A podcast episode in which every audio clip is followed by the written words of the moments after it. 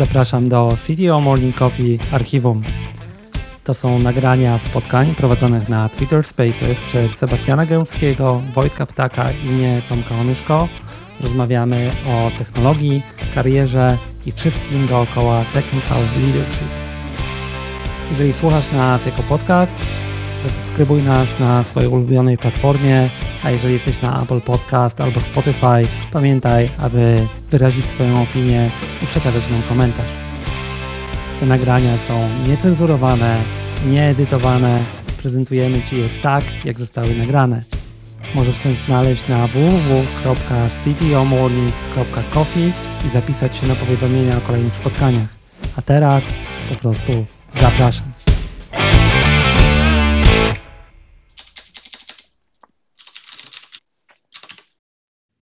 Dzień dobry. Sebastian. Dzień dobry, cześć, cześć. Cześć. Dobrze. I znów się udało. Sebastian już powinieneś... O, udało się. Super. Wakacje i nie zwalniamy. Jesteśmy w komplecie. O, nie. Znaczy, akurat wczoraj opublikowałem nasz podcast o zwolnieniach. To dla tych, co nie słuchali, to jest na Spotify. To nie wiem, jak to odebrać, Wojtek, co powiedziałeś. Ale dobrze, nie będę się nad tym zastanawiał. Halo? Jesteście? Tak, jesteśmy, tak. jesteśmy. Dobrze, bo zapadła cisza y, na mój słaby żart i nie wiedziałem, czy mnie rozłączyło, czy nie. Nie, no żart był słaby, no i tak chcieliśmy pominąć milczeniem. Tak poważnie. Setup, Sorry. Setup Lepiej wchodzi, jak taki żart przemilczysz. Setup in progress, ale widzę, że sporo osób dołącza, więc to jest chyba ulubiona część wszystkich, czyli pora na moją formułkę. Mam, tak, ma przypomnienie być może dla tych, którzy są z nami po raz pierwszy. To jest C T O Morning Coffee, nasze regularne, co dwutygodniowe spotkania, gdzie rozmawiamy sobie o tematach istotnych dla tak zwanych Senior Technical Leaders, czyli dla C T Os, ale nie tylko i również dla tych, którzy do tego typu ról aspirują. Każdy odcinek ma swój temat.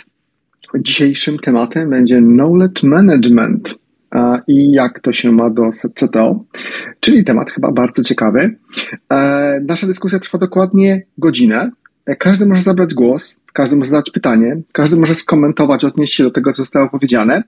Żeby to zrobić, trzeba po pierwsze słuchać nas w aplikacji twitterowej, czyli jeżeli ktoś robi to przez przeglądarkę, to sorry, ale jeszcze cały czas Elon nie dał nam, nie dał wam tej możliwości.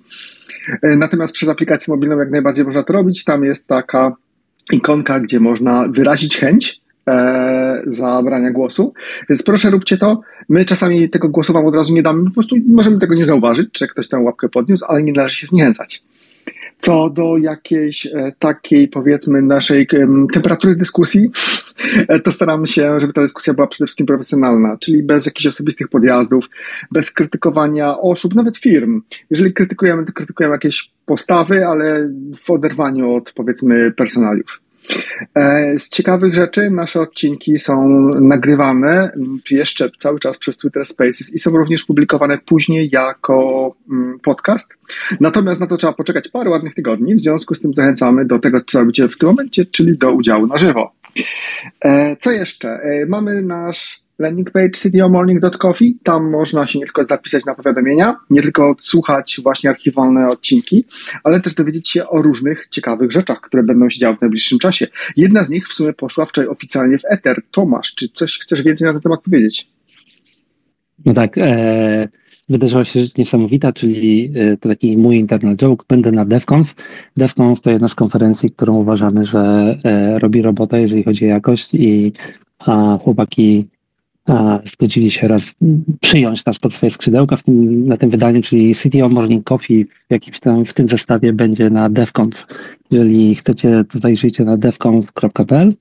Tam jest jakiś early bird, nawet nie mamy discount kodów, ale my tam będziemy. Tak, tak, to jest z naszej strony oczywiście przedsięwzięcie niekomercyjne, natomiast no, będzie to, jak zwał, tak zwał, C T O Morning Coffee na żywo, in person, więc będzie okazja pogadać, podyskutować i co tylko. Dobrze, jeżeli chodzi o standardowe formułki, to chyba wyczerpaliśmy temat. Tak. Awesome. To jedziemy. Knowledge management zatem. To chyba co, wypadałoby zacząć od tego, żeby powiedzieć, czym jest to zarządzanie wiedzą, czym jest ten knowledge management. Kto się podejmuje do bycia dzisiaj naszą encyklopedią? Wojtek, ty jeszcze nic nie mówiłeś. Ojejku. Zarządzanie wiedzą w organizacji, tak? Czyli tak naprawdę e, cały ogromny obszar chcemy dzisiaj dotknąć, e, który dotyczy budowania e, i współdzielenia tak naprawdę wiedzy w organizacji. Wiadomo, że im większa firma, im bardziej skomplikowane produkty, tym jest to e, bardziej ważne dla nas wszystkich, ale tak naprawdę chcemy go dotknąć na kilku, z kilku płaszczyzn i z kilku perspektyw, więc myślę, że ja też bardzo czekam na tą dyskusję. W każdym razie, jakbym spróbował chyba, to w jednym zdaniu chyba już spróbowałem powiedzieć, czym jest tak naprawdę to zarządzanie wiedzą. No i teraz pytanie, co się dzieje, gdy, jeżeli zaniedbamy, czyli w ogóle ignorujemy fakt istnienia też knowledge Dobrze. management. Więc słuchajcie, może czy chcecie dodać coś jeszcze do definicji samej? To ja wejdę na chwilę, żeby jeszcze rozruszać, bo ty, Wojtek, pojechałeś taką trochę, znaczy nie encyklopedyczną, ale taką formułą, że to jest to, to, to. To ja powiem życiowo. Kiedyś miałem projekt w dużej firmie za granicą, dwadzieścia tysięcy ludzi. I robiliśmy tam jakiś projekt i generalnie jak potrzebowałem coś się dowiedzieć, na przykład pytałem się, jak to jest zbudowane, to wtedy było, musimy iść do tej. I po dwóch dniach się zorientowałem, że z każdym pytaniem lądujemy u tej samej jednej osoby. E, I ta pani odpowiadała na wszystkie pytania o infrastrukturę dwudziestotysięcznej firmy w finansach z głowy. Całkiem niezłe zarządzanie wiedzą. Tak. I to był przykład zarządzania wiedzą i practice, bo to nie tylko dotyczy produktów, ale też e, e, infrastruktury, e, co więcej organizacji i procesu. Więc dla mnie zarządzanie wiedzą to jest e, zagadnienie, jak przekazać wiedzę na temat tego, czy w ogóle stan, e, jak działa organizacja, bo to nie, nie dotyczy tylko technicznej wiedzy, tylko jak działa organizacja, jak zbudowany jest produkt, jakie mamy procesy i tak dalej. W organizacji, która się zmienia i ludzie przychodzą, odchodzą, wychodzą e, i trzeba w jakiś sposób zachować to, co tworzy tą organizację, czyli tak naprawdę wiedza o tym, co ludzie robią, co robimy i jak to robimy. Tutaj e, dotknąłeś też Sebastian. bardzo, bardzo dobrej rzeczy jeszcze, zanim Sebastian e, wejdzie, to bardzo chciałem to podkreślić, że na pewno jest to proces, który powinniśmy od razu e, świadomie rozpocząć, albo raczej zestaw procesów, które świadomie powinniśmy rozpocząć i to powinno żyć z nami, tak? Czyli na pewno jedno podejście nie sprawdzi się do wszystkich rodzajów firm, organizacji, do wszystkich rodzajów zespołów. Każda firma chyba podchodzi do, do tego na swój indywidualny sposób. Natomiast są dobre, złe i dobre praktyki, o których pewnie powiemy. Sebastian. Hmm, powiedzieliście kilka fajnych rzeczy. Znaczy tak, można też skomentuję tą panią, o której powiedział Tomek. Tomek, to i tak była dobra sytuacja, bo przynajmniej ludzie wiedzieli, gdzie jest w ogóle ta wiedza i ta, była chociaż jedna osoba, która tą wiedzę miała, to i tak nie było. Nie, no, znam też inne sytuacje. No właśnie. Znam też inne sytuacje, ale użyłem tego. No właśnie. A teraz, jeżeli, jak ja sobie myślałem o tej definicji, jakby ja, jak ja bym ją chciał ukuć, to wszystko mi się w końcu sprowadzało do tych czasowników, które trzeba z tą wiedzą robić. I wy w sumie żeście większość tych czasowników e, e, wymienili. Ja tylko powiem, jakie są cztery dla mnie najważniejsze. Pierwszy, taki może najmniej oczywisty, to jest capture, czyli w ogóle jak wiedzę złapać w organizacji. Bo niektórzy, ja też tak miałem, że jak ja w ogóle wchodziłem do robienia software'u i zaczynałem być odpowiedzialny za jakieś większe części, teamy, potem projekty, to knowledge management to w ogóle nie był temat. W sensie to nie było coś, czego się, nie wiem, uczyłem, to nie było coś, co było jakąś wiedzą encyklopedyczną, jakimś tam body of knowledge, którego się trzeba było nauczyć, to było coś, co się robiło intuicyjnie. W związku z tym o tym, prese- o tym capture the knowledge, w ogóle jak tą wiedzę złapać, jak tą wiedzę też jakoś skodyfikować, zamknąć w jakieś ramy, to też była taka totalna wolna amerykanka. Więc dla mnie ten etap capture, czy ten czasownik capture, to jest też bardzo istotny. Jak już mamy capture, jak już tą wiedzę łapiemy, to teraz jej przechowanie, zapisanie jej. A zapisanie to jest jedna rzecz, bo to wcale nie jest takie proste, bo tutaj jest, pojawia się masa dylematów, o których pewnie będziemy mówić. Jest bardzo trudno. Tak. Potem share, czyli właśnie jak w wydajny sposób podzielić się tą wiedzą, podzielić się nią, nie wiem, z nowymi osobami, które wdrażamy, ale podzielić się z innymi częściami organizacji, bo to nie jest tak, że wiedza jest rozsmarowana jak masełko równo po całej organizacji, bo to tak nie może działać z różnych powodów. Więc share to jest ten trzeci mój czasownik i ostatni, czwarty, bo powiedziałem o czterech. Ten czwarty się trochę wiąże z poprzednimi, ale warto go wyróżnić, bo to jest preserve, czy jak zachować tą wiedzę. Bo to, że my żeśmy tą wiedzę gdzieś tam zapisali, to wcale nie znaczy, że ona już jest zachowana. Po pierwsze, dlatego, że ona może szybko stać się outdated, w związku z tym wiedza staje się śmieciowa. Po drugie, że to to, to, że ona gdzieś jest, to jeszcze musi być indeksowalna, wyszukiwalna, no musi być po prostu do niej w jakimś sensie przechowany dostęp. I, i ostatnia rzecz, strasznie mi się podobało to, co powiedział Wojtek na końcu, więc chciałbym też podkreślić, że to nie jest sprint, tylko to, jest, to nie jest coś, co da się zrobić jednorazowo, że okej, okay, to teraz zrobimy projekt w organizacji knowledge management, a potem już będzie dobrze. No nie, tu jednak cały czas trzeba pakować, pakować, pakować, ładować, wkładać ten wysiłek, żeby miał sens. Ale to dlatego, że do projektu jeszcze musisz zatrudnić odpowiednich konsultantów i wtedy będzie dobrze. Musiałem. No, ja jeszcze dodam jedną rzecz tutaj do tego, co Sebastian powiedziałeś, bo też warto podkreślić, że mówimy o wiedzy, prawda? Czyli o jakimś zestawie zrozumienia tego, co robimy, jak robimy, dlaczego robimy i to dotyczy całego obszaru z reguły naszej działalności i pewnie jak jest mała firma, to tą wiedzę bardzo łatwo ustnie współdzielić, więc do pewnie kilkunastu osób można to tak zrobić, natomiast w miarę rośnięcia, w miarę też tworzenia różnego rodzaju procesów, no musimy podejść do tego tematu na wielu, na wielu, na wielu wymiarach. Bo teraz chciałem powiedzieć, że my jako inżynierowie bardzo często no, mamy świetne praktyki, jak dokumentować wiedzę technologiczną, tak? I e, uczymy się tych praktyk, współdzielimy je, opowiadamy sobie, jak to robić. Natomiast ja też chciałem dodać od razu, żeby to wybrzmiało, żebyśmy do tego mogli wrócić, że to dotyczy też innych rodzajów praktyk, tak? Czyli e, na przykład tutaj chciałem powiedzieć, że e, to jak na przykład przeprowadzamy sobie performance reviews albo robimy interview albo onboarding, to też jest wiedza na przykład procesowa, którą warto od razu też wziąć pod skrzydła i jakoś zacząć sobie dokumentować, współdzielić. Ja włożę kij w szprychy, może nawet go zaparkujemy, ale y, powiedziałeś taką rzecz, z którą y, pozwolę się mocno nie zgodzić praktycznie, to znaczy powiedziałeś, że jako inżynierowie doskonale wiemy, jak tą wiedzę zbierać, yy, składować i tak dalej i moja obserwacja organizacji jest, że raczej nie wiemy, ale podyskutujmy. Okej, okay. Tutaj jasne, jasne, oczywiście. Chodzi mi, że, że wiesz, że e, jako inżynierowie przynajmniej z, powinniśmy znać różnego rodzaju narzędzia. Do tego, co powiedziałeś, się odniosę, to czy je stosujemy, to jest inna kwestia, tak? Ale e, większość osób, które studiowała na przykład na kierunki związane z szeroko pojętym I T, e, miała na pewno chociażby U M L-a i miała projekty na studiach, gdzie musiała dokumentować pewnego rodzaju projekty przy pomocy tego U M L-a, tak? Już nie mówię o, o później kolejnych, e, kolejnych narzędziach, które możemy wprowadzać, więc do tego pewnie wrócimy. Właśnie, to zanim o narzędziach, bo tutaj możemy, myślę, że też o teorii informacji, to długo by opowiadać, ale wróćmy do twojego pytania, bo miałeś dobre pytanie. Czy co się dzieje, jeżeli zaniedbamy temat knowledge management? Co? Czy jakie, jakie wy macie sytuacje, obserwacje? Co, jakie, co w tym momencie może się popsuć? No ja bym powiedział, że pierwsze i najważniejsze, co, co się dzieje, to jest e, brak e, s, e, spójnego podejścia. E, I to jest taki... Dla mnie top jeden, jak się przygotowywałem do naszego odcinka, tak? Także e, nieważne, czy to jest podejmowanie decyzji, czy to jest sposób wytwarzania oprogramowania, czy właśnie te procesy, o których wspomniałem, e, bardziej związane z, e, z zarządzaniem ludźmi w organizacji, no to mamy brak wspólnego podejścia. Brak wspólnego podejścia też bardzo często prowadzi do kilku innych rzeczy.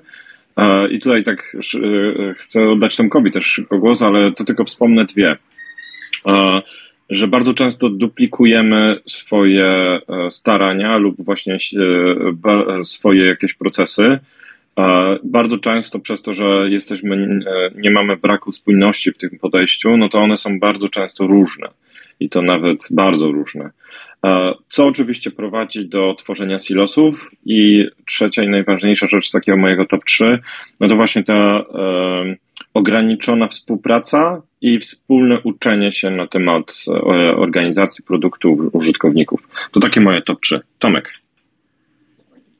No jedno mi dałeś, bo miałem powiedzieć, e, że to prowadzi do duplikacji na różnych poziomach, nie? E, I to duplikacji takiej, że m, po prostu im większa organizacja, tym większej, e, że zaczynamy wymyślać koło od nowa, powtarzać, każdy robi, e, myśli jaki software zbudować, jaki, zaczynają się procesy równoległe i tak dalej, nie? No bo ludzie po prostu nie wiedzą, że ktoś coś robi, więc e, myślą, o jest problem, to go rozwiąże i nagle mamy pięciu ludzi rozwiązujących ten sam problem. Takie może mniej takie może mniej oczywiste, bo nie techniczne, tak, to e, e, jeżeli chodzi tak z punktu widzenia organizacji, bo ty powiedziałeś o rzeczach od strony software'u, ale to powoduje generalnie e, szeroko pojęty chaos, entropia wzrasta w organizacji, no bo ludzie do niej wchodzą. To jest, w szczególności to jest bardzo ważne w tej części onboardingu um, i początkowego takiego body of knowledge, które ktoś musi wejść, bo ktoś wchodzi do organizacji i musi zacząć działać w tej organizacji. Jeżeli tego nie ma, no to on zaczyna działać chaotycznie. Jak zaczyna działać chaotycznie, to e, robi taki disruption, tak, bo albo się pyta wszystkich o co, jak zrobić, albo robi to po swojemu, bo chce być efektywny e, i na końcu efektywność całej organizacji będzie spadać. E, Więc na przykład my gdzieś tam w którymś momencie mocno przyłożyliśmy się do tej części onboardingowej, czy takiej wiedzy na temat, jak niektóre rzeczy robimy, bo je trzeba uwspólnić, tak? E, długoterminowo, no to jest dokładnie, ja bym to podsumował, entropia rośnie, tak? Czyli i, jeżeli nad tym nie zapanujemy, no to wszystko, co powiedziałeś, się zgadza. Powstaną silosy, w silosach będziemy mieli różne narzędzia, e, różne procesy. Dla całej organizacji to, krótko mówiąc, powoduje, że koszty rosną i efektywność spada. Takim, takim mhm. Zanim też rzucę parę swoich uwag, to też zachęcam wszystkich do podnoszenia łapki i zabierania głosu, e, dzielenia się swoimi obserwacjami i, i swoimi też jakimiś doświadczeniami. E, co, to, co ja bym dodał do tego, co powiedzieliście, czyli na przykład entropii, to dodałbym po prostu skrajną nieefektywność. Dlatego, że jeżeli nie umiemy zapisywać wiedzy, to, to co się dzieje, to my za każdym razem albo musimy tę wiedzę odkrywać na nowo, albo uspólniać pomiędzy tym, co sobie ludzie zapamiętali. Czyli na przykład nie, nie znamy zamysłu oryginalnego, który stał za jakimś modułem, jakiegoś modelu logicznego, modelu funkcjonalnego i musimy go refaktorować sobie w głowie z kodu. I na samym początku to jest coś, co jest naturalne dla nas. No tak pracują programiści, jakby się na to specjalnie nie burzymy, dlatego że to jest relatywnie proste, bo te moduły są łatwe, niewielkie, nie ma tam jeszcze dużego complexity, ale z czasem to się robi frustrujące. Więc oprócz bycia nieefektywnym pojawia się też właśnie temat frustracji. Dlaczego? Jest taki termin jak, jak, jak cognitive load. Cognitive load to jest tyle, ile pojedyncza osoba jest w stanie ogarnąć w głowie. Powyżej pewnego poziomu systemy mogą stać się na tyle skomplikowane, że jest to po prostu nierealne. Powoli zaczynamy zapominać, pewne szczegóły zaczynają nam umykać. W związku z tym, jeżeli nie umiemy zarządzać wiedzą w organizacji, nie umiemy podzielić tej wiedzy, podzielić jej na pewnego rodzaju moduły, części składowe z jasnymi odpowiedzialnościami, to wiedza w naszej organizacji staje się jakąś wielką, nieokreśloną chmurą, której nikt tak naprawdę nie, nie, nie łapie. Ta frustracja się pojawia, ludzie z naszej firmy uciekają i wtedy nawet nie jesteśmy w stanie w ogóle zmierzyć tej wiedzy, którą mamy w organizacji, jak dużo nam na przykład urosło. A, i, i nawet nie wiemy, jakie są konsekwencje tego, czy na ile mniej efektywna stała się cała organizacja, dlatego że my się nawet boimy zmiany czasami. Czy trzeba dotknąć jakiegoś modułu, jakiegoś wycinka funkcjonalności, dla którego ta wiedza z organizacji już uciekła i teraz my wpadamy w jakiś safe mode i staramy się na przykład modyfikować czy dawać tą funkcjonalność w sposób, który minimalizuje ryzyko. Czyli na przykład dobudowując gdzieś z boku, zamiast zmieniać ten model, który był pod spodem. Także to taki, powiedzmy, powiedziałbym, to jeszcze ciekawy, ciekawy, ciekawa sytuacja, która może nastąpić. A więc podsumowując, wszelkiego rodzaju nieefektywności. To jest dla mnie taki pierwszy efekt. Cześć Robert. Cześć wszystkim. Chciałem dorzucić troszkę może moich obserwacji, z, też może będzie to dla Was ciekawe z perspektywy trochę mniejszych teamów, raczej startupowych teamów, czyli takich no, teoretycznie próbujących iść troszkę szybciej i troszkę może mniej o tym faktycznie jak dokumentować, no bo wydaje mi się, że okay, dużo ludzi może patrzeć na knowledge sharing przez pryzmat dokumentacji, ale wydaje mi się, że są też takie rzeczy, które może są trochę mniej związane, ale bardzo dobrze na to wpływają i właśnie jednej rzeczy fajnie wspomniał Sebastian, to znaczy jeśli jeden team ma faktycznie za dużo wiedzy do ogarnięcia, to jest to na pewno jeden taki pierwszy bloker, żeby faktycznie ten knowledge sharing działa, bo jak tej wiedzy jest po prostu za dużo w jednym teamie, to no, po prostu ciężko jest tą wiedzę dzielić, bo to się nie skaluje. Także tu pewnie każdy, kto trochę miał do czynienia z D D D, wie, coś słyszy o banded kontekstach i to na pewno dość może pomóc. Ale jeszcze inne takie trochę może mniej oczywiste rzeczy, które przyszły mi do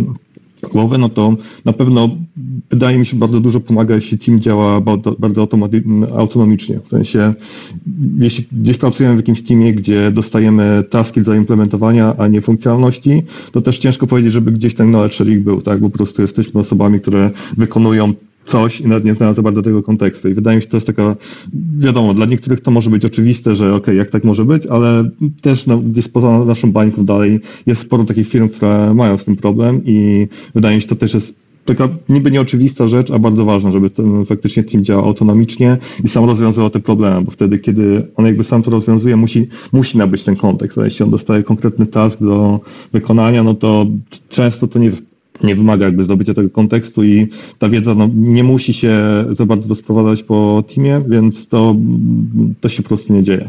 Druga rzecz, która też mi przyszła do głowy, to na pewno unikanie pewnego rodzaju głuchego telefonu, to znaczy w momencie, kiedy faktycznie coś implementujemy, to jest to powiązane z poprzednim punktem, w sensie w momencie, kiedy coś implementujemy i nie mamy za bardzo kontaktu z naszymi stakeholderami czy biznesem, to też mamy troszkę, można powiedzieć, zepsuty obraz może tej wiedzy, która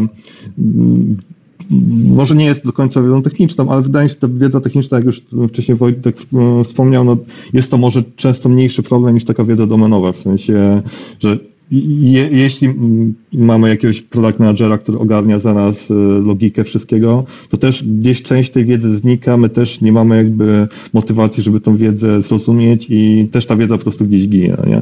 I to wydaje mi się, że jest drugim wielkim problemem. Trzecią rzeczą, którą gdzieś też czasem spotkałem i problemem jest to, że czasem organizacja jest zbudowana z takich samotnych wilków, którzy implementują dane funkcjonalności i to też nie może się generalnie skończyć dobrze, jeśli chodzi o knowledge sharing, bo często jakby jest dużo jakichś ukrytych założeń, jakieś dużo ukrytych decyzji, które zrobiła jedna osoba. Jeśli ona implementuje całą funkcjonalność, no to prawdopodobnie gdzieś to zostanie w jego głowie i mm, możemy skończyć z tą sytuacją, kiedy bardzo często ludzie chodzą do jakiejś jednej osoby, która implementowała jakieś yy, bardzo ważne funkcjonalności i tylko ona wie, jak yy, tylko ona wie, jak do tego podejść. Swoją drogą pewnie można polecić tu Phoenix Project, bo wydaje mi się, że tam ta sytuacja była dość fajnie opisana. Także tak. I czwarta rzecz może też nie do końca powiązana, ale wydaje mi się, że jest takim papierem lakmusowym ciekawym, który pokazuje, jak knowledge sharing działa u nas w organizacji. To może od jakiegoś czasu trochę kontrowersyjna rzecz, nie wiem czemu, chociaż może wiem, wiem czemu w niektórych organizacjach tak jest, ale code review. W sensie wydaje mi się, że jeśli dobrze zrobimy trzy poprzednie punkty, to znaczy faktycznie nie będziemy mieli za dużo wiedzy w teamie, będziemy działać autonomicznie i będziemy unikać głuchego telefonu, no i nie będzie to implementowane przez jedną osobę, to code review powinno być generalnie raczej formalnością, w sensie każdy powinien wiedzieć, co się dzieje, każdy powinien wiedzieć, czemu to tak było zrobione, a jeśli code review nie jest formalnością, tylko ciężkim procesem, którego ludzie unikają, jakby przechodzą przez to jak najszybciej, bo to marnuje czas, to prawdopodobnie znaczy, że coś mogło pójść nie tak w tych wcześniejszych punktach. I sobie to z mojej strony. Wielkie dzięki. Jeszcze raz dzięki, Robert, i zapraszamy wszystkich do dyskusji. Powiedziałeś o, sporo rzeczy. Ja bym chciał się odnieść do jednej, którą powiedziałeś, odnośnie autonomii. Na samym początku to był chyba pierwszy punkt. I tutaj powiem, że w stu procentach, o ile zrozumiemy i ustalimy pewien kontrakt między zespołami, co współdzielimy, tak? I te współdzielone rzeczy powinny być na pewno uspójnione. I tutaj właśnie chociażby e, myślę, że to, co jest bardzo ważne, e, to chociażby zasady, pewne zasady e, od pisania e, właśnie good practices, jeżeli chodzi o pisanie oprogramowania, e, utrzymywania go na produkcji, po chociażby zatrudnianie czy ocenianie jakieś kwartalne czy półroczne pracowników. Te zasady powinny być spójne i powinny być udokumentowane, więc to warto, warto wrzucić na warsztat. Tomku, ty chyba chciałeś się też odnieść do kilku rzeczy. Ja chciałem się trochę odnieść, ale to wejdziemy też może już w kolejny temat pod tytułem techniki jakieś i narzędzia do tego, bo to, co Robert powiedział, że jeżeli ktoś dostaje taski, e, nie zna kontekstu i tak dalej, no to e, trudno jest tą wiedzę, żeby ona się propagowała i tak dalej. No i tutaj z mojego trochę doświadczenia jest tak, że najlepszym sposobem, znaczy jednym ze sposobów, może nie najlepszym, ale żeby ten kontekst był, to jest właśnie to, żeby wszyscy trzymali ten kontekst tam, gdzie on żyje i te taski istnieją, nie? Bo po prostu jeżeli ktoś dostaje task do a, wykonania nawet, taki, to powinien być w stanie prześledzić origin tego tasku w tym samym miejscu, nie? Czyli okej, okay, to ten task jest częścią czego, skąd to wynikało, gdzie na końcu jest to e, gdzie na końcu jest to wymaganie, do czego to kontrybuuje, tak? Jeżeli, moje doświadczenie było takie, że jeżeli ktoś zadbał o to i pilnował tego przy produkcji projektu czy, czy kodu, no to, to dobrze działało, bo tylko to jest trudne, nie? Bo potem nawet jak właśnie, nawet jak Robert powiedział o code review, nie? To jeżeli wykonujemy code review, a, no to potem jest, okej, okay, to gdzie, gdzie wnioski z tego lądują? I te wnioski nie powinny tylko lądować w postaci komentarza do kodu, ale do kontrybucji, okej, okay, słuchajcie, zmieniliśmy to dlatego w taki sposób i tak dalej, nie? A, więc to trochę tak od strony narzędziowej i podejścia do całości. Ja bym tutaj, wchodząc gładko w ten temat, który już rozpocząłeś, ja bym chciał jeszcze jedną rzecz dotknąć, że też proponowałbym z praktycznego punktu widzenia nie stosować jednego, jednego sposobu, jednego rodzaju narzędzi dla wszystkich, tak jakby poziomów wiedzy w organizacji. Ja sobie stworzyłem tutaj takie kilka poziomów. Pierwszy poziom wiedzy to jest moja własna wiedza, tak? I tutaj każdy z nas pewnie myśli i funkcjonuje inaczej, więc też chętnie się pociągnę was za język, czego wy używacie do tworzenia jakichś własnych notatek i budowania swojej własnej wiedzy. Drugi bym powiedział, że to jest wiedza zespołowa, gdzie też bardzo często ta wiedza zespołowa jest też podzielona na przykład na różnego rodzaju, czy to platformy, czyli na przykład, wiecie, czy pracuję z danymi, czy pracuję nad infrastrukturą, czy pracuję nad backendem, czy na przykład właśnie nad frontendem, czy może security i tak dalej, i tak dalej. A trzecia to jest, no i tutaj już wchodzimy, jak jest zbudowana organizacja, jakieś tryby lub departamenty. No i czwarta, e, ogólna wiedza w organizacji, więc też pewnie różne narzędzia i różny sposób dokumentowania e, i różny sposób współdzielenia tej wiedzy e, e, jest. Więc moje pytanie do was. Jakie właśnie narzędzia na tych ewentualnie różnych poziomach? Tak, w wielkim skrócie, bo tematów mamy sporo, ale jakie narzędzia stosujecie? Mhm. Czy... I co byście polecali? Te narzędzia to, może tak wyjdę o poziom wyżej, bo narzędzia to nie jest tylko i wyłącznie software. Narzędzia to są jakby trzy kategorie czegoś, co możemy zaaplikować do knowledge management. Więc dla mnie to, to te, te trzy, nie wiem, typy to, to są miejsca, czy te formy zapisywania wiedzy, techniki, które są stosowane, no i to trzecie to są jakieś narzędzia organizacyjne. Teraz może doprecyzuję, co mam na myśli. Więc tak, jeżeli chodzi o te miejsca, czy formy zapisywania informacji, no to tu możemy mieć na przykład klasyczną dokumentację, czyli piszemy dokumenty. Możemy mieć rekordy, czyli dla transparencji listę czegoś, co chcielibyśmy komuś udostępnić, co się wydarzyło, po prostu logi. Na przykład log podjętych decyzji architektonicznych. To nie jest dokumentacja, to jest po prostu log czegoś, co się wydarzyło. On może nie być doskonały, ale on opisuje rzeczywistość. A trzecia taka, tak, tak, takie miejsce, taki typ takiego miejsca to może być na przykład jakieś wiki, jakaś baza wiedzy, czyli coś, co nie jest formalną dokumentacją, coś, co nie ma na przykład, ideą nie jest to capture the project, to capture the scope of the project, tylko coś, co ma być evergreen, czyli opisuje na przykład stan rzeczy, on nie jest idealny, ale staramy się, żeby ten gap był jak najmniejszy. I tutaj rodzaj tych, tych narzędzi, które można tutaj wpisać, jest ich bardzo dużo, bo tu można zacząć właśnie od jakichś tam wiki, poprzez jakieś knowledge management systemy, SharePointy, portale, aż po development portals, które ostatnio są bardzo, bardzo modne, o których pewnie sobie możemy tutaj powiedzieć. No, tak jak chociażby backstage. Więc tutaj te miejsca i formuły. Druga to techniki. I to o technikach też żeśmy już trochę powiedzieli. Czyli code review to nie jest artefakt, to jest technika, ale to jest też technika, która służy zarządzaniu wiedzą. Inne tego typu techniki to są na przykład sync meetings, czyli spotkania, na których synchronizujemy stan wiedzy odnośnie na przykład jakiegoś projektu. Nawet stand-upy to jest pewnego rodzaju jakaś forma zarządzania wiedzą. Radiato, radia, radiacja informacji to też jest bardzo dobra technika, czyli e, zastanawiamy się nad tym, w jaki sposób my udostępniamy na zewnątrz te informacje o nas, które są niezbędne innym, żeby mogli egzystować. E, nawet głupie retrospekcje to też jest jakaś technika knowledge managementu, również też. A, no i w ogóle jakieś formalne learning programs, które mogą być w organizacji, na przykład służące temu, żeby e, upskillować ludzi, którzy są nowi, albo ludzi, którzy są nowi w danej roli, to też jest znowu jakaś tam technika. No i koniec końców te mechanizmy organizacyjne. No to takim mechanizm organizacyjnym, który jak dla mnie wymusza rzeczy odnośnie knowledge management, jest chociażby na przykład team level accountability, czyli że odpowiedzialność za coś, na przykład, nie wiem, za projekt, produkt, cokolwiek jest nie na poziomie jakiegoś zespołu, bo to wymusza pewne zachowania w zespole, żeby to cały zespół był w stanie coś utrzymać, a nie tylko i wyłącznie jeden hero, który gdzieś tam sobie z boku jest. Inny taki organizacyjna, e, organizacyjny mechanizm to jest na przykład community of practice. Czyli jeżeli zrobimy sobie organizację trochę, powiedzmy, mniej lub bardziej formalnie, bardziej macierzową i wyodrębnimy w niej jakieś community of practice, nie wiem, backendowców, A P I-owców czy cokolwiek, to w ich pewnego rodzaju konstytucję będzie wpisane na przykład zachowanie wiedzy, czy udokumentowanie wiedzy, czy uspójnienie wiedzy odnośnie tego ich jakiegoś konkretnego obszaru. Więc tak idąc od góry, to ja bym widział takie, tak, taką, taką klasyfikację. Rafał do nas dołączył. Cześć, cześć, cześć, cześć, cześć. Słychać mnie? Chyba słychać. Um, to ja jeszcze bym um, tutaj zwrócił uwagę um, kilka w ogóle rzeczy, bardzo, wiele rzeczy. Um, z punktu widzenia kilku różnych osób w zespole, na przykład um, product managera, um, U X designera czy też dewelopera, ta wiedza jakby się um, troszeczkę inaczej kształtuje, tak? No bo jedna rzecz to jest to, że ją gdzieś chcemy zapisywać, być może właśnie szerować.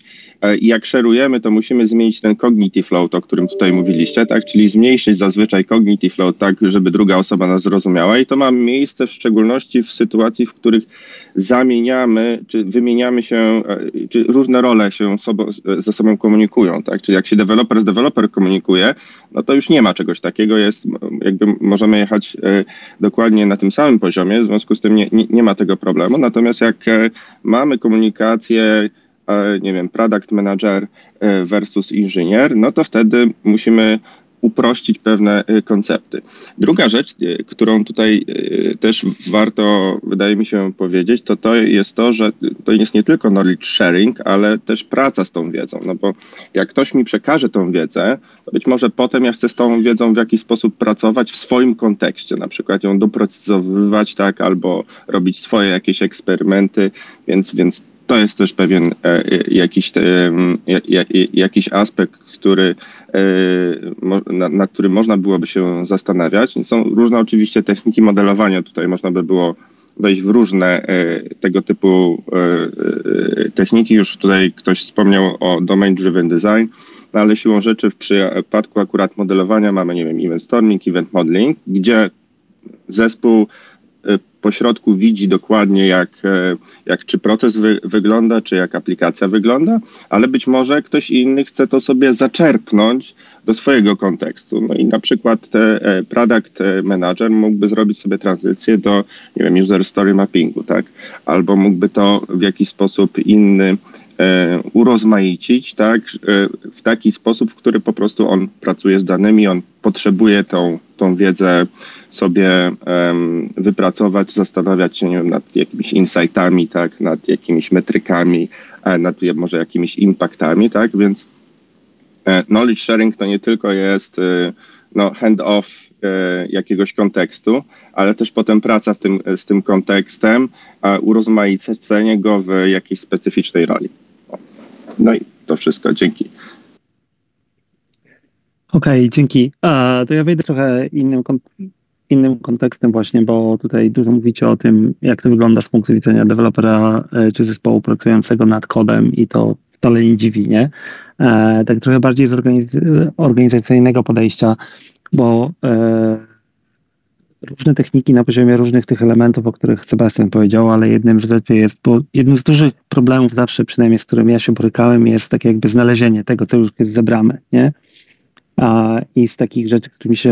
E, są, są dwa elementy w zasadzie, tak? Jeden to jest taki, że procesy w firmie są jakimś sposobem e, dzielenia się wiedzą też, nie? Czyli albo jej zapisywania, bo to nie musi być dokument cokolwiek, tylko układanie procesu, który w jakiś sposób działa, jest powtarzalny, to jest zapisywanie wiedzy organizacyjnej w postaci procesu. To jest pytanie, czy ten proces istnieje w głowach ludzi, czy jest gdzieś opisany, jak jest opisany i tak dalej.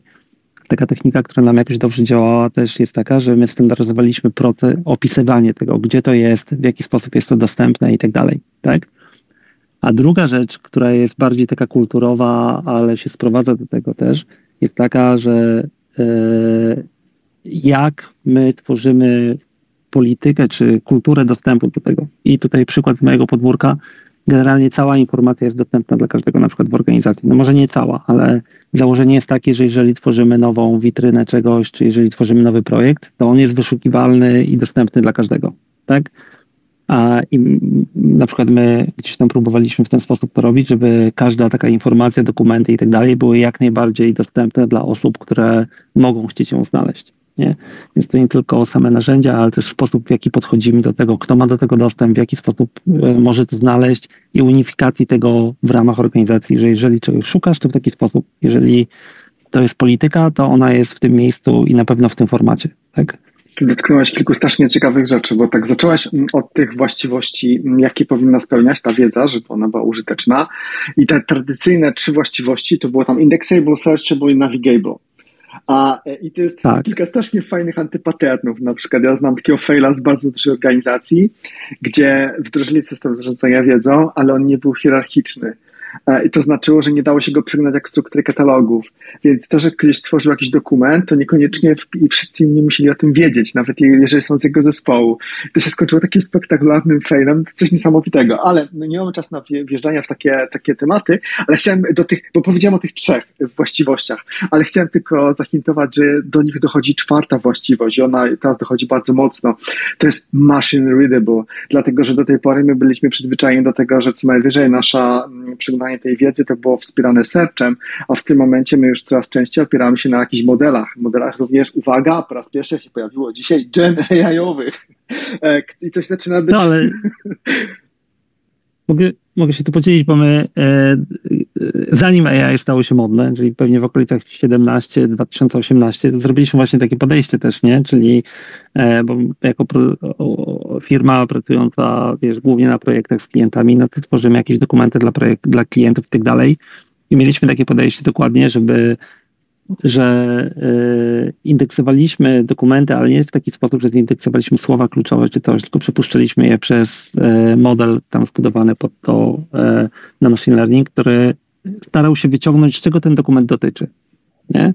I y, między innymi wynikiem tego było to, że w jakimś tam miejscu, które miało te dokumenty, y, mówił, ten to siedemdziesiąt procent tego dokumentu wskazuje, że on dotyczy takiego rozwiązania i takiego problemu. Nie? I to generalnie automat leciał, szkanował i e, update'ował na bieżąco. Jak dotknąłeś, Sebastian, już kwestii modeli Generative A I, to ja mogę powiedzieć, że te modele świetnie się sprawdzają do dwóch rzeczy w tworzeniu dokumentacji. Na pewno do, wie, do większej ilości, ale do dwóch szczególnie. Pierwsza rzecz. Dobry angielski jest trudny, tak? I z reguły pracujemy po angielsku w firmach. Bardzo ciężko czyta się dokument, który jest bardzo źle po angielsku napisany, mogę powiedzieć ze, ze swojego doświadczenia. Więc jeżeli mamy draft jakiegoś tekstu, można wrzucić to w, w model, niech przemieli i możemy zrobić bardzo ładny, z automatu bardzo ładny tekst. W porównaniu do Grammarly możemy też nadać temu odpowiednią formę lub na przykład rozwinąć dane tematy, więc te modele, a lub skrócić, więc te modele są bardzo fajne do tego i polecam spróbować, więc myślę, że tutaj Grammarly dostało, dostało ode mnie przynajmniej minusa w porównaniu do tego, co można zrobić z modelami. Druga rzecz, bardzo trudno jest pisać dobry, zwięzły tekst. To jest też umiejętność, którą ja obserwuję w zespołach. No, wiele osób pisze w jedną lub w drugą stronę, tak? W sensie albo mamy ogromne dokumenty, czternaście minut, piętnaście minut szacowanego czytania, żeby zrozumieć bardzo stosunkowo prostą rzecz, lub w drugą stronę nie mamy tej treści, więc też te właśnie dokumenty, te modele świetnie się sprawdzają, jeżeli tworzymy daną treść, to, żeby właśnie ją albo skrócić, albo odpowiednio przygotować tak w danej, w danej formule, więc serdecznie polecam takiego haka, którego sam stosuję. O ile całkowicie się zgadzam z tym, co powiedziałeś na temat conciseness, to trochę będę w kontrze do tego, co powiedziałeś wcześniej odnośnie modeli, bo to jest, uważam, że to jest całkiem ciekawe i to jest taka jedna rzecz, którą można z tego odcinka wynieść. Jak tak zastanowicie się, jakie byłoby fajne źródło wiedzy odnośnie tego, jak na przykład dokumentować, jak w ogóle robić, jak zapisywać dane, jak upewniać się, że te dane na przykład będą największą szansę być up to date, no bo to jest chyba największy challenge knowledge managementu, bo zapisanie jakiegoś snapshotu wiedzy e, dla, na dany moment jest relatywnie proste, powiedzmy. No, może też nie jest trywialne, ale jest relatywnie proste. Ale jak to utrzymać up to date przez dłuższy okres czasu, tak żeby ta dokumentacja nie trafiła bardzo szybko, nie traciła bardzo szybko na wartości, to to jest wyzwanie. No więc to, co mogę tutaj zarekomendować i to, co akurat stoi właśnie w tej opozycji do GenAI, to jest taka już dosyć stara, bo to jest dwa tysiące siedemnasty rok, czyli sześć lat, książka człowieka, który się nazywa Syny Martre. Książka ma tytuł Living Documentation i ona jest dosyć ciężko dostępna, bo została opublikowana w self-publishingu, w Linkpubie, potem chyba ktoś, jakiś duży wydawca na chwilę też to podchwycił. W każdym razie ta książka Living Documentation, ona właśnie opisuje, w jaki sposób tworzyć dokumentację, której, która nie będzie ekspirowała, która nie będzie stawała się outdated. No i tak, żeby zahintować, nie to, że tylko wam polecę do sprzedania, do kupienia, przepraszam, ale żeby powiedzieć, jakie tam techniki są omawiane i na czym ta książka się koncentruje. Więc tak, ona się koncentruje na tym, że jeżeli my coś opisujemy w dokumentacji, to opisujemy pewien zamysł, pewien design, pewien mental model. I teraz, jeżeli piszemy na przykład kod, który to samo odzwierciedla, to w kodzie używamy konstruktów właściwych dla danego języka programowania czy dla danego, czy dla danego frameworka. To znaczy, że jeżeli na przykład mamy Javę, to w Javie, Wojtek, popraw mnie, jeśli się mylę, ty jesteś moim tutaj dyżurnym ekspertem Java, w Javie nie ma ciągle takiej abstrakcji jak serwis. Czyli już pojawiły się moduły, są klasy, są interfejsy i tak dalej, ale serwis nie ma. Natomiast często projektując coś, my używamy takiej koncepcji jak serwis, serwis, mikroserwis czy cokolwiek. I teraz, jeżeli nasi designerzy mieli gdzieś tam jakieś mikroserwisy w głowie, ale wyrazili to za pomocą klas i interfejsów, to gdzieś być może sposób implementacji czegoś, co oni mentalnie nazwali mikroserwisem, zmieni się w czasie. Może przestanie być spójny, bo być może kilka osób będzie miało inny pomysł na to, czym jest ten mikroserwis. Teraz w związku z tym, jedną z tych technik, które opisuje kolega Martre, to jest właśnie to, żeby używać D S L i Domain Specific Languages do tego, żeby tworzyć te same koncepty z naszego języka designerskiego, żeby były one odzwierciedlone w kodzie. Po to, żeby można było mapować nasze koncepcyjne jakieś byty na to, co faktycznie jest w artefaktach. Dzięki temu, co jest dzięki temu możliwe? Dzięki temu możliwe jest kilka rzeczy. Po pierwsze, dzięki temu możliwe jest automatyczne tworzenie, przynajmniej częściowo, dokumentacji. Dzięki temu możliwa jest automatyczna walidacja dokumentacji. Czyli jeżeli na przykład tu ma być pięć modułów i teraz moduł A może korzystać tylko z modułu B, to potem da się to sprawdzić w kodzie. Dlaczego? Bo w kodzie nie tylko można znaleźć klasy, ale w kodzie można znaleźć te moduły. Bo ten moduł zaczyna być bytem żyjącym w tym kodzie, dlatego że on the top of na przykład Java wprowadziliśmy właśnie D S L-a. Czyli co? Mamy automatyczną walidację, mamy możliwość tworzenia jakiejś asercji w tym kodzie, mamy egze- tak zwane executable specifications, e, mamy jakiegoś takiego D S L-a, który przedstawia ten nasz zamysł designerski, który mieliśmy wcześniej. E, w związku z tym, e, to bardzo fajnym przykładem jest e, XWiki, nie wiem czy znacie. XWiki to jest taki, takie wiki, które po pierwsze ono merge'uje informacje, które są generowane automatycznie z wsadem rent, e, który został wpisany ręcznie. To oznacza, że to nie jest tak, że jeżeli my coś piszemy ręcznie w takim wiki, to my overwrite'ujemy, to zostało wygenerowane automatycznie. Tam jest tak, taki mechanizm, który umożliwia tym dwóm rzeczom istnieć jednocześnie i równolegle. Także e, polecam Living Documentation, tam jest dużo fajnych hintów. Te hinty, jak ktoś jest fanem D D D, one są kompatybilne z podejściem D D D, a e, dzięki nim można zacząć myśleć o tworzeniu dokumentacji, która nie tylko jest automatycznie weryfikowana, ale też jest w ogóle refactor friendly. To ja bym, tak, ja zdecydowanie też polecam tą książkę, więc dwa polecenia przechodzi do następnej rundy. Natomiast jeszcze tam była też fajna rzecz, on podkreślał też, że właściwie różnego rodzaju um, różnego rodzaju artefakty możemy też zautomatyzować, inaczej, ułatwić tworzenie ich, też wizualizację i diagramy, co jest teraz bardzo proste przy pomocy Mermaida, więc tak jak opowiadasz, właśnie można to e, można to dosyć łatwo wszystko połączyć. E, jak najbardziej. Tomek, czy jakieś ciekawe inne narzędzia byś ty polecił? Jest to, narzędzia są już trochę bardziej specyficzne e, do tego, co gdzieś tam robiłem, czy ten... E, Więc chyba nie do tego, co dodaliście, bo to już wchodzimy w bardzo specyficznie, jak dana organizacja do tego podeszła, czyli na przykład jak my to robiliśmy, czy jak ja to gdzieś tam widziałem, nie?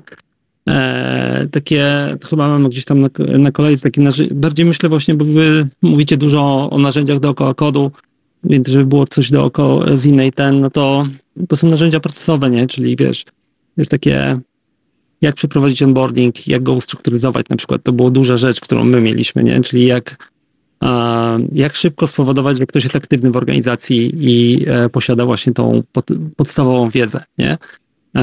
I też mu pokazanie, gdzie ta dalsza wiedza jest, czyli na przykład powiedzenie, słuchaj, tutaj znajdziesz wszystkie informacje, których ci nie powiedzieliśmy w szczegółach, nie? Więc to już bardziej wchodzimy w temat procesu i tak dalej, nie?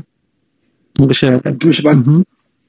I tu mi się bardzo podoba to, co mówisz, dlatego że ja mam wypisane tutaj gdzieś na boku w moich notatkach też takie ryzyko, że te mięśnie nieużywane one ulegają atrofii.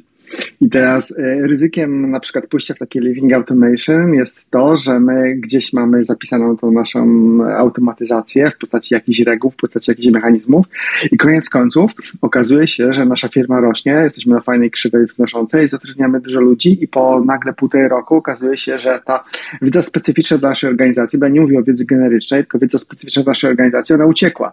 Jest gdzieś tam zapisana w jakichś narzędziach, które są ciężkie do utrzymania i nagle okazuje się, że nie jesteśmy w stanie zrobić jakichś atomowej, elementarnej zmiany. Więc strasznie ważne jest, żebyśmy tego problemu nie obchodzili, tylko żebyśmy faktycznie poprzez wymuszanie czasami zmian w, tej, w, tej, w, tej, w, tej, w tym kodzie, w, tej, w tych narzędziach, w tej automatyzacji, żebyśmy jednak musieli tego dotykać, żebyśmy jednak musieli to refaktorować, żebyśmy jednak musieli coś z tym robić, żeby ta wiedza w naszej organizacji zostawała. To jest trochę procesowe, tak powiedziałeś, trochę nieprocesowe, natomiast dla mnie ten, ten taki element preserve, jeżeli chodzi o zachowanie wiedzy w organizacji, jest istotny, bo jednak to się wydaje, ale z czasem jakiś turnover w naszych organizacjach jest. To jest często powyżej dziesięć procent, czasami powyżej kilkunastu procent i okazuje się, że ta wiedza szybko znika, zwłaszcza jeżeli no my w żaden sposób nie pilnowaliśmy tego, żeby ten bus factor był jakiś ograniczony. Żebyśmy tutaj wiedzieli, o czym mówimy. Turnover w naszej branży to jest powyżej dwadzieścia procent, taki średni. E, więc ten problem jest i on jest znaczący tak naprawdę. No i tutaj jest coś, co ja mogę polecić, czyli na pewno coś, co dobrze działa, to jest identyfikacja tej wiedzy, której nie mamy i adresowanie jej, czyli na pewno jeżeli Jeżeli znajdziemy się w sytuacji, w której widzimy, że czegoś brakuje lub nie jesteśmy w stanie znaleźć update, no to jak mieć, mieć sposób, żeby to zaadresować, tak? Czyli na przykład, żeby to mogło być jakoś eskalowane lub dodawane do jakiegoś repozytorium z prośbą o uzupełnienie, więc tutaj jest kilka technik, które pewnie można zastosować, ale na pewno zbudować kulturę, w której zespół proaktywnie identyfikuje takie braki wiedzy i proaktywnie też działa, żeby no tę wiedzę uzupełnić. To ja tutaj wejdę i spytam się, bo ja przyznam się szczerze, kilka z rzeczy, o których mówicie, jest moim nemesis. Próbowałem do tego podejść, nie udało się. Mhm. I w szczególności to, co powiedziałeś, bo takie wyzwanie, z którym ja się zawsze jakoś w organizacji mierzyłem też, to jest to, że ludzie, którzy mają tą wiedzę, to trochę chyba powiedział o takich samotnych wilkach, nie? Ale nie musi być samotny wilk, ale ludzie, którzy mają tą wiedzę, przeważnie uważają, znaczy są zajęci, nie? I uważają, że nie, dokumentacja nie jest priorytetem, ustalmy, nie? E, bardzo często jest tak, że ja bym z chęcią to robił, ale dokumentować już nie. I, I pytanie właśnie z waszego doświadczenia, jak podejść do tego, żeby jednak ten proces się odbywał, bo to chyba jest największe wyzwanie w tym wszystkim, nie? Żeby ten proces odbywał się w sposób ciągły, a nie w zrywach. Tak, dokładnie. Ja o miałem, tym jest, podzielę się jestem... taką, mhm. podzielę się no, mieliśmy taką, właśnie, bo mieliśmy taką spektakularną porażkę nawet, no bo zespół, mieliśmy problem z zachowaniem wiedzy takiej czysto projektowej, ale, znaczy nie projektowej, ale technicznej, ale specyficznej dla naszego kontekstu projektów i tak dalej, nie? I dzieleniem się nim. No i zespół sam siadł nad tematem i powiedział, okej, okay, to Stack Overflow jest rozwiązaniem, nie? Wdrożyli ten Stack Overflow, pół roku później umarło, Eee, właśnie z tego powodu, o którym mówiłem. Na końcu ci, którzy widzieli problem, nie czuli potrzeby kontrybuowania. Nie? Eee, ja bym powiedział dokładnie tutaj o tym jest książka, którą Robert już polecił, czyli Project Phoenix, bo tam jest dokładnie opisana ta sytuacja, tak? Czyli ktoś jest na tyle zajęty, że nie ma czasu przekazać swojej wiedzy.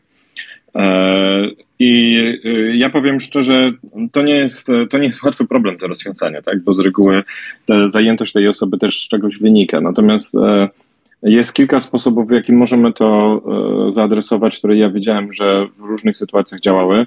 No pierwszy i najważniejszy to ta osoba powinna zrozumieć, że to jest problem, tak? Bo jeżeli ta osoba rozumie, że jest zajęta włożeniem tych taczek, zamiast tak naprawdę podzielić się, jak załadować te taczki i rozdzielić to i nie widzi w tym problemu, no to faktycznie to jest większy problem. Natomiast jeżeli faktycznie ta, już dojdziemy do sytuacji, w której mamy pełną zgodę, że okej, okay, to trzeba tą wiedzę współdzielić, no to coś, co może działać, to jest e, małymi krokami, nie robić takiego, wiecie, full stopu i teraz udokumentuj wszystko, co robisz, e, tylko małymi krokami, na przykład w formie, nie wiem, kwartalnego celu udokumentowania pewnego rodzaju procesów, gdzie też e, podczas tego e, celu może być na przykład też właśnie zrozumienie wymagań innych zespołów, więc to jest coś, co osobiście y, widziałem, że działa.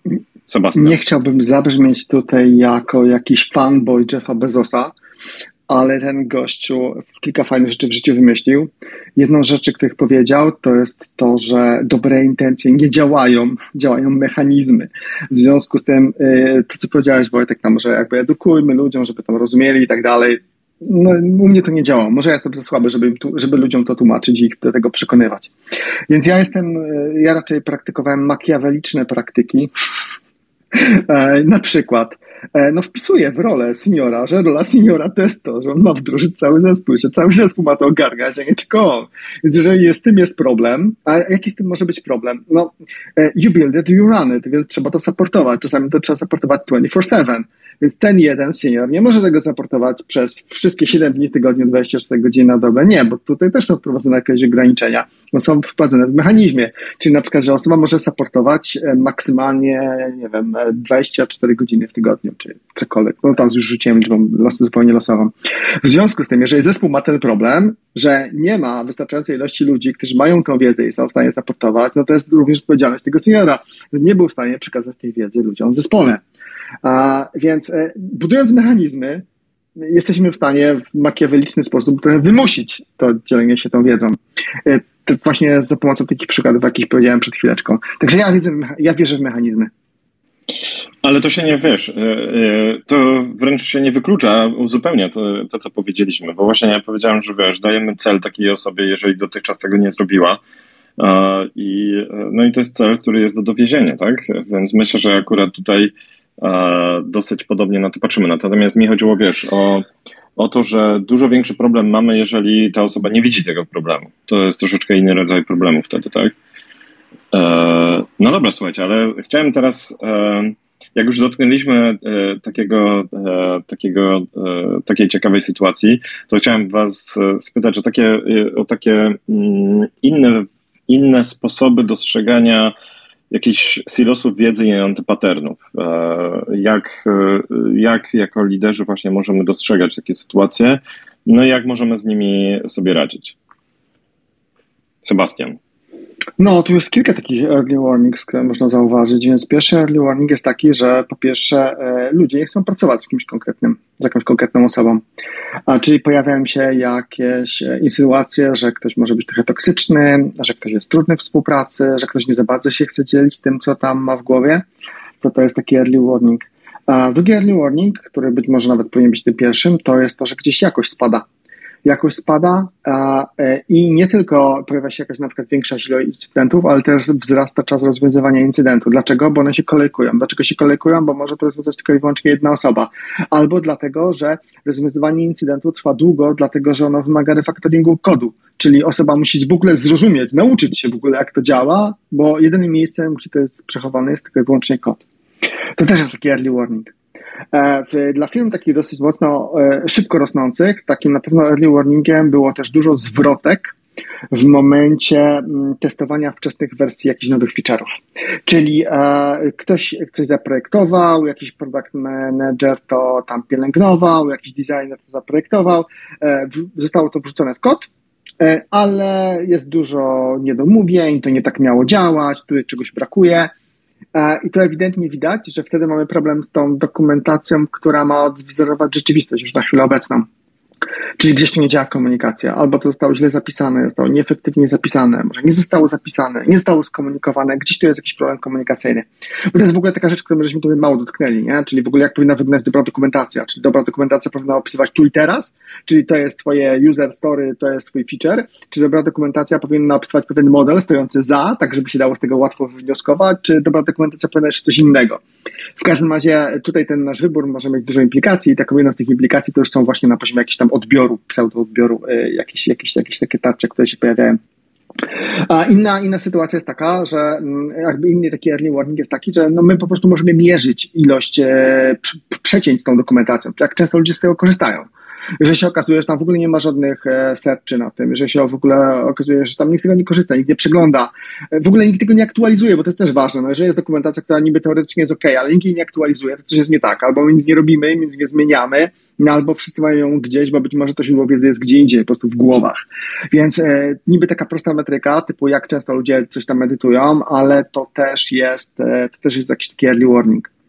Kolejny early warning to są jakieś eskalacje w związku właśnie z zapisywaniem do dokumentacji, czyli jeżeli mamy takie tendencje w organizacji do tego, że okej, okay, wy możecie nam zmieniać dokumentację, ale musicie dostać nasz approval, to już jest coś dziwnego, a, a, ale o co chodzi? A jeżeli jest to na bardziej zdrowej zasadzie, czyli że w sumie zmieniać może każdy i zmienia każdy, albo to jest na zasadzie jakiegoś pull requestu, czyli dokumentacja jest traktowana jak kod, to, to, to w tym momencie to już jest trochę bardziej zdrowe. A natomiast jeżeli tu pojawiają się, pojawiają się jakieś patologie, to to potencjalnie jest taki, taki sygnał, że to idzie w złym kierunku. Tomek, z twojego doświadczenia, albo Rafał i Robert? Jeśli chodzi, tutaj, tutaj jest jeszcze kilka takich może e, ciekawych rzeczy odnośnie samej dokumentacji, tak? Bo słowo dokumentacja tutaj padło kilka czy kilkanaście razy. E, i, i, się zastanawiam, tak? A tak na dobrą sprawę to po co ta dokumentacja? Bo jak jesteśmy w zespole, tak? No to rozmawiamy, w jaki sposób ten proces myślenia być może dokumentujemy, bo jest jakaś tablica, tak? I znowu właśnie być może są jakieś mechanizmy na to, tak, i właściwie jest całkiem ich sporo, yy, wyprzedzając, tak, pozwalające na to, żeby sposób myślenia dokumentować, tak, żeby nie trzeba było specjalnie tworzyć dokumentacji, ale ten sposób myślenia, nie wiem, jakiś warsztat, tak, odnośnie czy to kodu, tak, nie wiem, właśnie event storming, tak, czy to jakiś tego, w którą stronę produkt ma na przykład pójść, tak, jakie impakty ma wycisnąć, można właśnie dokumentować w taki sposób, że no, robimy taki warsztat i z tego warsztatu mamy pewien kontekst. Oczywiście krytyką tego jest to, że no, po takim jakimś warsztacie i modelowaniu nie cała wiedza jest, mówiąc brzydko z angielska, skapturowana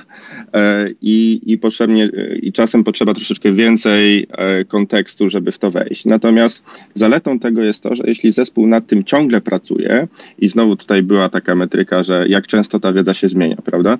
A jeśli zespół ciągle nad tym pracuje, no to wtedy będzie to up to, up to date i każdy będzie z tego korzystał i nie trzeba, nie trzeba wtedy dodatkowych dokumentów robić, które no jakby dokumentują, no jakby są tą dokumentacją po to, żeby potem można było z, z tego w jakimś dłuższym okresie czasu skorzystać.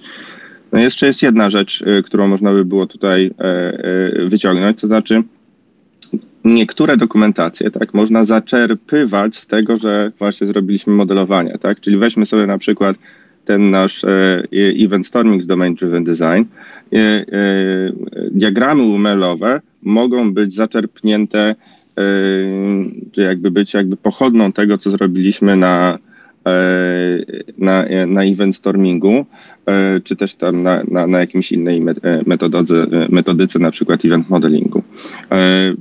Więc w ten sposób jesteśmy w stanie to troszeczkę bardziej zautomaty, zautomatyzować. No i dalej, tak, idąc tutaj troszeczkę do A I-a, znowu tak, jak mamy też diagramy, no to ta wiedza już jest połączona i ona poniekąd już jest nawet w sobie, ten sposób jej reprezentowania, to w jaki sposób te nody są między sobą połączone, też pozwalają na to, żeby potem narzędzia A I-owe mogły z tego skorzystać. A wiesz, to ja trochę w kontrze powiem, bo to, co powiedziałeś, to, to, to generalnie dla mniejszych zespołów to, to bardzo często spoko.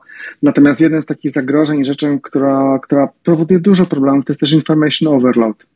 A więc to, że my produkujemy, produkujemy dużo dokumentacji i zapisujemy nawet nasz proces myślowy, jak to działa po kolei i tak dalej, to to potencjalnie może oznaczać, że nasza kultura, nawet w sumie fajnie chyba na czacie ostatnio jakiś się produkowałem na ten temat, że nasza kultura staje się bardziej writing culture niż reading culture, bo się tego sprocesować nie da. A więc... Nie, no absolutnie się z tobą zgadzam sto procent. Jest dla mnie... No i tutaj fajnie wchodzą, wchodzą te bounded konteksty, o których Robert wspomniał, bo część wiedzy jest lokalna i to też jest... Nawet okay. Inaczej bym to nazwał. Nie nazwał tego bounded kontekstem, tylko bardziej nazwałbym to kontraktem. a czyli, że my rzeczywiście się bardzo mocno zastanawiamy nad tym, co jest wiedzą wewnętrzną, a takim pseudoszczegółem implementacji, nawet jeżeli ta implementacja to jest po prostu nasz design wewnętrzny, ale to nie są szczegóły, które my chcemy wyciekać na zewnątrz, bo nie chcemy, żeby ktoś na nich, mhm. na nich polegał, nie chcemy, żeby ktoś na nich, od nich zależał, versus dokładnie. To, co my chcemy opublikować na zewnątrz, co jest jakimś wysączem z tego, tylko i wyłącznie tym, na czym możemy polegać, bo to się nie zmieni w jakimś dłuższym terminie. Kończy nam się czas, ale ja bym jeszcze chciał dodać jedną bardzo istotną rzecz, że świetnym papierkiem lakmusowym, o którym powinniśmy pamiętać i z niego świetnie korzystać, to jest onboarding. I a, ja wykorzystuję onboarding tak, że bardzo proszę osoby, które są onboardowane, żeby e, tworzyły sobie dokument, w którym spisują wszystko, czego im brakowało lub co było niejasne, co było trudne, po to, żeby móc faktycznie dokonać wiecie, właściwych, właściwych korekt, a nie tego, co nam się wydaje. I o, o, zaraz obok onboardingu e, instytucja Buddy'ego i e, mentorów, czyli, e, czyli osoby Buddy to jest oczywiście osoba, która, z którą z reguły w większych organizacjach na, e, pracuję, jestem onboardowany, czasem to zostaje na dłużej, czasami nie, ale jest to osoba o podobnym seniority, podobnym doświadczeniu, która w organizacji jest trochę dłużej i pomaga nam zdobyć tą wiedzę. Natomiast mentoring jest bardzo fajny, bo też z reguły mentor jest osobą, która jest jednak liderem i dzięki temu jest w stanie identyfikować, zbierać feedback i identyfikować braki w procesach, nie tylko gdzie jest dokumentacja, ale w tych procesach dokumentacji, tak? Albo właśnie to, co powiedziałeś, Sebastian, że też mieć dostęp do, bezpośrednio do tego, że tej dokumentacji może jest za dużo lub za mało, więc to jest też coś, co polecam wykorzystać. No, ja, no dobrze. Ja chyba zaparkuję temat onboardingu, bo chciałem się jeszcze wypowiedzieć, bo my na to poświęciliśmy w firmie dużo czasu i faktycznie to nie jest proste. To może zrobimy sobie dedykowany odcinek o tym po prostu. Myślę, super. Że nie, nie, nie ma, nie zaszkodzi, bo to naprawdę nie jest proste i, i trzeba włożyć w to dużo energii i pomysłu, jak to robić. Dobrze, dzięki za rozmowę. E, piątek, wakacje się e, wołają, więc będziemy chyba zawijać, tak? Trzymajcie się wszyscy i miłego weekendu i trzymajcie się dzięki. Chłodno, bo idą upały. Znikamy. Dobrze. Dzięki bardzo za udział i słuchajcie, obserwujcie, co się dzieje, będzie działo w najbliższym tygodniu, bo pewnie będziemy mieli tak. ciekawe ogłoszenia i ciekawe materiały dla was, więc watchujcie na social media, będzie się działo. Coś tam tworzymy, patrzcie na LinkedIn, na Twittera, e, coś tam wrzucimy ciekawego. E, miłego cześć, cześć. Cześć, cześć.